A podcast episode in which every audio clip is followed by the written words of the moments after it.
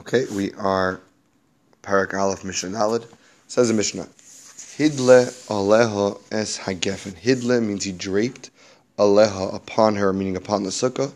Es hagefen, the grapevine, es hadalas, and the gourd vine, es hakisaim, or the ivy, vesichech, and then he puts schach al gaba upon that vine, which is on top of the sukkah. So psula, the sukkah is not kosher meaning he has basically two forms of schach. He has regular kosher schach, and he takes this attached vine or grapevine or ivy, whatever it may be, and he uses that to cover sukkah as well, and that's pasul.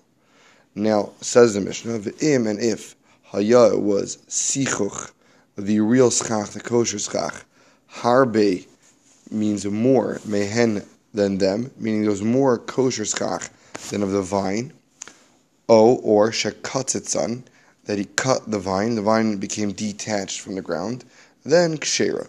Then the sukkah becomes kosher. Okay, so one of two options. Using an attached vine makes the sukkah not kosher, if that's your schach. Now, if the majority of your schach is kosher, and it overpowers, so to speak, the not kosher attached schach, then that's one way to fix it.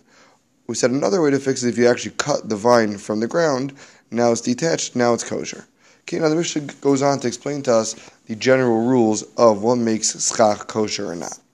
Says the Mishnah, Zeh haklal. This is the general rule. Klal is a general rule. Kol all shahu, that it is mekabel tuma. Mekabel tuma means it's susceptible to tuma. Tuma only can go onto things that are not that are already processed wood that just been chopped down or grain or any kind of you know natural stuff that's been that's, that's grown but hasn't been processed is not susceptible to tumah to impurity. So something that is mikabel tumah, something that is susceptible to impurity, ve'ain, or something that is not gidulai. Gidul means to grow. It does not grow min haaretz from the ground. So those two things, ein misachachin bo. Ein we are not misachachin. We don't use it as schach boy with it. Meaning, schach has to have two things. First of all, it has to grow from the ground. And number two is it can't be something that's susceptible to tumah. It can't be processed. That's why, generally speaking, we'll use schach like bamboo or you know branches. In Israel, use palm branches things which are A, growing from the ground, and B, they're not processed, and therefore they're not Mekabal Tuma. V'kol davar, and anything, she'eno Mekabal Tuma, she'eno, that it is not Mekabal susceptible, Tuma to Tuma, gidulei, and it grows min haaretz from the ground, then misachachin boi, we do indeed use it for schach. Let's do a quick review of the Mishnah.